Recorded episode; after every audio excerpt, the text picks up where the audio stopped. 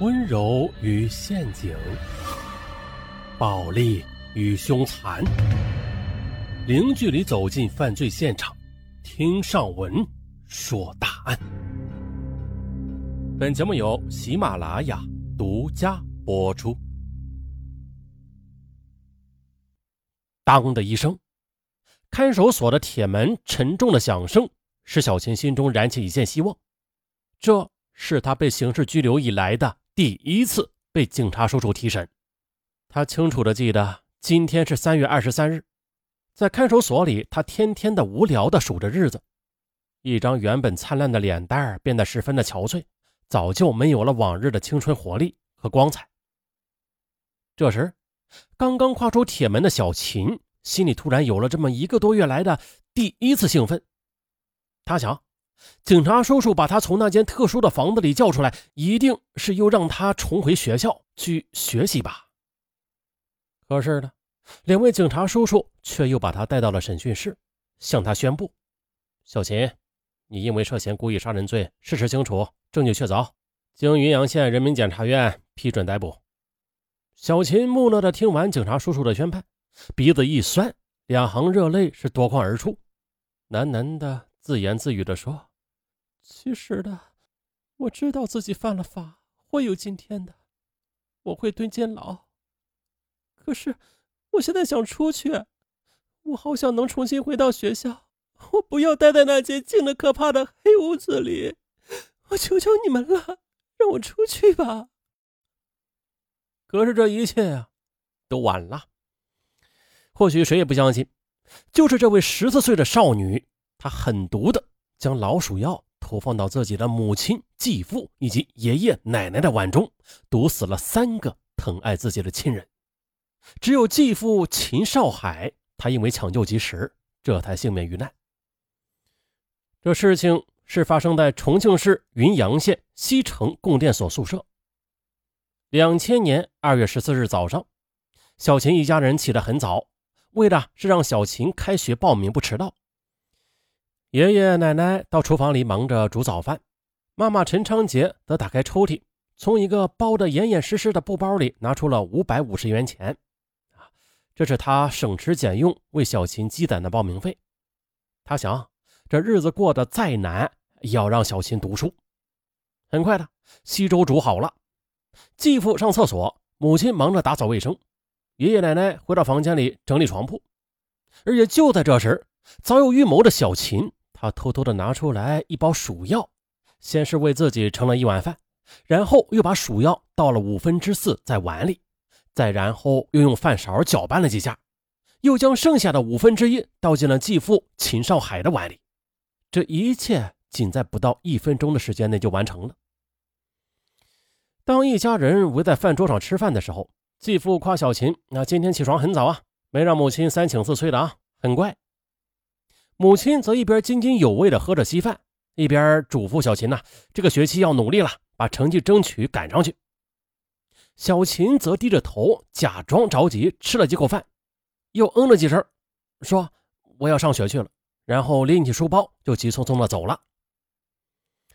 继父秦少海是云阳西城供电所的所长，他呢要以身作则，怕新年的第一天上班迟到，影响不好。匆匆的吃了两口稀饭的，也就赶紧出了门。可是过了不到二十分钟，一个紧急电话就打过来了，叫秦少海早点回家。秦少海接过话筒，只听里面呀了两声，再然后就听到话筒落地的声音。他刚想再问“哎，怎么回事”的时候，却突然的感到天旋地转，肠胃就像是刀绞一样。他捂着肚子哇哇的大吐起来。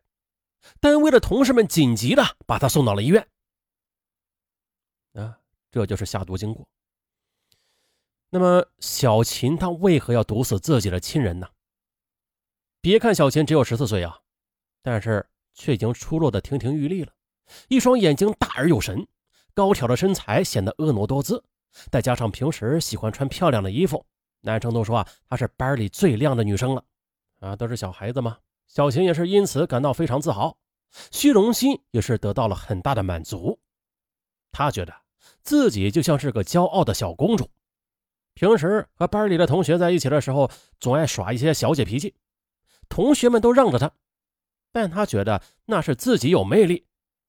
他很注重自己的外表，时常的把自己打扮的花枝招展的。慢慢的，小琴的心思也就不在学习上了，成绩那是直线下降。老师找他谈话呢，他根本也就听不下去。他就是打心眼里就没有把学习当回事的，整天贪玩。先是和同学们玩，再到后来的，干脆的他一有机会就溜出了校门，和社会上一些不三不四的小青年打得火热。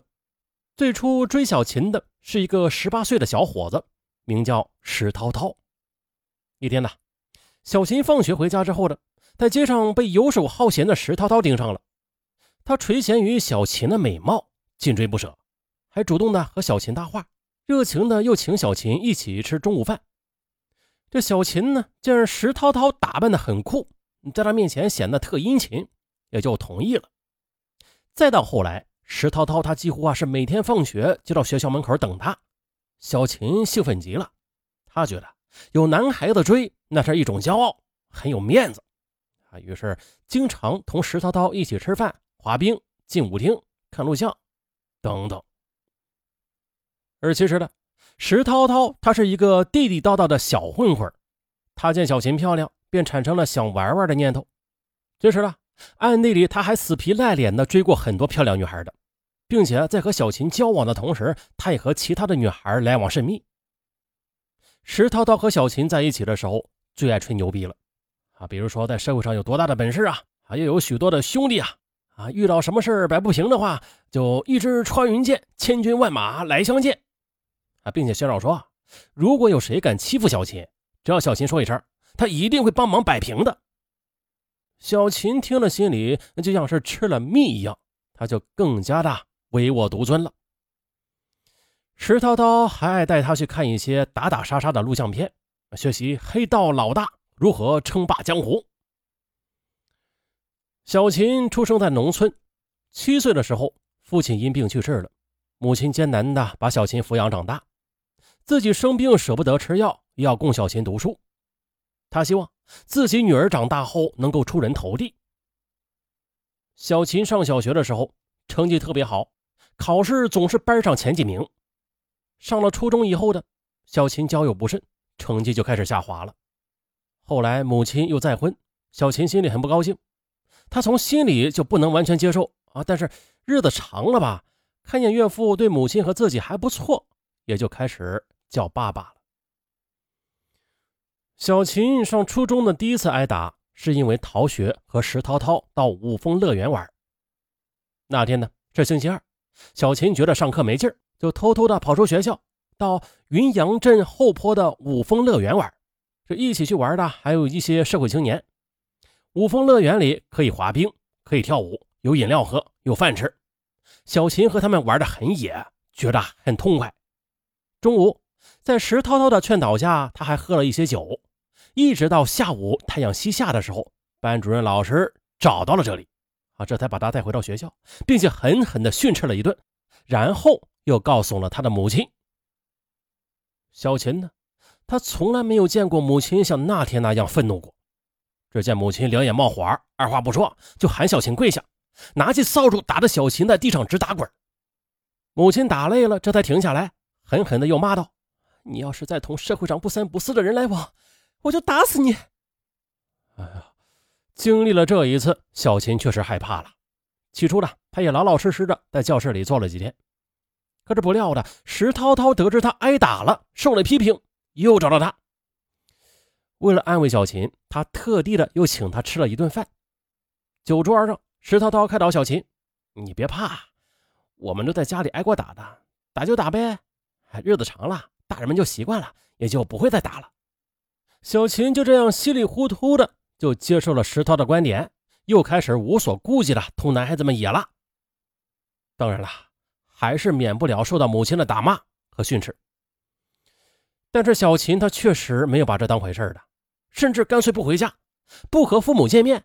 哎，这样你们就打不着我了吧？再后来呢，石涛涛因为贩毒被公安机关抓获，小琴就有点魂不守舍了，整天很是无聊。也正是这个时候的，和他一个非常要好的一个女孩从宜昌给他捎了信，邀请他到宜昌玩。小琴知道这位女孩是和石涛涛一起混社会的那种小姐，啊，经常的出入发廊、夜总会等场所，喜欢穿一种嗯露脐装啊，又染那些金黄色的头发。可是的，心里扭曲、虚荣心又特别强的小琴呢，他则很羡慕他们的那份所谓的自由。收到他的邀请之后，他的心又一次飞了。于是呢，在一个阳光明媚的下午，他拎着小巧的背包，穿着一件红色的短袖和牛仔裤，就出发了。这次出发，他没有把行踪告诉老师、同学，更没有跟父母亲打招呼。他想啊，自己长大了，不要别人干涉自己的自由了。那如果告诉母亲，母亲绝对不会让他去的。到了宜昌，按照联系的地址和电话，小琴和那个叫做阿燕的女孩联系上了。阿燕陪着小琴痛痛快快的在宜昌玩了几天之后的，又问小琴：“小琴，你想不想找一份工作和我一起在宜昌干呢？”小琴听了高兴的要命啊！她梦寐以求的就是自己能够找到一份工作，挣钱独立。阿燕见小琴有意，他就说了：“那我把师傅介绍给你，你先跟他学理发。现在发廊的生意很不错，很容易挣到钱的。”就这样，小琴就和阿燕一直待在了发廊里。啊，可是这个发廊它并不是十分正规的，它是一个藏污纳垢的地方。不过幸好呢，一个月后的继父通过各种关系四处寻找，终于的找到了宜昌，并且把他带了回来。这次呢，小琴的母亲比第一次更伤心了，他边用木棒狠狠地教育着小琴，边骂道：“你这不争气的东西，你知不知道你父亲死了之后，我养你有多么不容易啊？”我想等你长大了有出息，可是你怎么这么不争气啊？你呀你！可小琴倔强的把头偏向一边，母亲的话她根本就没有听进去。这时继父呢，他一边阻止母亲动怒，一边又教育小琴：“小琴呐，你十四岁了啊，该听话了。你再这样和一些不三不四的人混的话，会变坏的。”小琴她不能正确理解父母的一片苦心，认为他们很苛刻，是干涉她的自由。于是，便产生了一种叛反心理。这父母越是严厉，他越反感，他便开始仇恨父母和继父了。可谁曾想呢？寒假里，小琴又是不辞而别，和新认识的男朋友阿军以及几位同学跑到磐石镇河坝的石板林里玩。母亲找到他，回家又要收拾他，被继父劝开了。哎哎哎，大过年的，别动手。闹得一家人不开心，但是母亲却余怒未消啊！小琴，你如果再不改正的话，我就把你送到精神病医院去。正月初六那天的，母亲带着小琴回到磐石老家，去给死去的父亲上坟，然后又一起来到小琴的亲爷爷奶奶家里，开了一次家庭会。会上，小琴把头埋得很低，待在墙角里啊，显得很压抑。这爷爷奶奶、继父母亲轮流的教育他，个个是怒目圆睁、唾沫飞溅。小琴痛心极了，他觉得在家里没有地位，啊，更没有人疼，没有人爱，而自己在外边也算是有面子的人了啊，没有人敢惹我。那不如我就先下手吧，给他们一点颜色看看。二月十三日下午，他谎称出去找同学借资料做英语作业。于是他就出去找到了要好的同学小丽，诉说了寒假的不幸，说要报复家人。同学以为他只是说说而已，没有在意。他俩呢就背着书包，有说有笑的走到了云阳县城的大街上，不时的还发出了银铃般的笑声。可这时呢，谁也不知道这个十四岁的稚气未脱的女孩，她正走向了一条死亡之旅。在小河口的一个老妇人摆的小摊前，两个女孩停下脚步。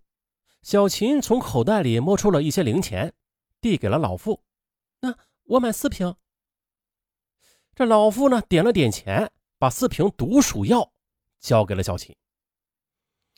小琴看着那四瓶白色的粉末，就像是宝贝似的，装进了口袋，眼里还闪着一种变态的兴奋。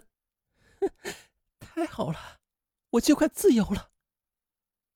当天晚上的小琴辗转难眠，她想了许多，想怎么下手啊？那作案以后自己该怎么办呢？想着想着，他干脆起床了，从抽屉里拿出日记本，把自己的想法通通的都写在纸上。我要报复他们，只许成功，不许失败。做了这样的事，我可能会坐牢的，但，但我不会被判死刑，因为我年纪小。明天我下毒后，就和阿军一起去外地打工，再也不回来了。哎，我将来到底是嫁给石涛涛呀，还是嫁给阿军呢？烦死了，不行了。第二天早上呢，丧心病狂的小秦就制造了这起罪大恶极的惨案。二月十五日，小秦因为涉嫌故意杀人罪被公安机关刑事拘留。尽管他才十四岁吧。但是法律无情的，他已经到了刑法规定的应该承担重大刑事责任案件的刑事责任的年龄，等待他的将是无限的牢狱生涯。哎呀，这起案子就牵扯到了孩子的教育问题啊，啊，这牵扯面就广了啊，因为每个家庭的背景啊，各方面的条件呐，各种因素的不同。这就导致了孩子从小到大他的成长环境和教育环境也是有所不同的。不过这万变不离其中啊，我们就简单的说一下这个心智吧。孩子在十三四岁那个时候，感觉自己翅膀硬了，是吧？有自己的思维了，他就到了一个叛逆期，他就觉得自己的思想那是天下无敌的。而实际上呢，他们的心智还不成熟，而他们却不自知。所以说，一定要培养孩子，完善孩子的心智。那不知大家有没有发现啊？就是在现实生活中啊，有很多小孩他很成熟，他的心智也是强于跟他同岁的小孩那心智这么说可能有点专业啊，有点片面化了。咱们再通俗一点啊，就是咱们可以这么理解：一个人的心态就决定了一个人的行为，一个行为执行的时间的长短，就决定了一个人的习惯的养成。当然，这个习惯的养成是一个好习惯的养成。啊，不是坏习惯的养成啊，所以咱们再把它归纳成一句，就是一个人的习惯的，呃，好习惯的养成，他便能成就一个人未来的命运；一个人坏习惯的养成，他也能毁掉一个人的未来。好了，甭管大家听没听懂，呃，没听懂了也假装听懂了吧啊。好了，就这样，咱们下期再见。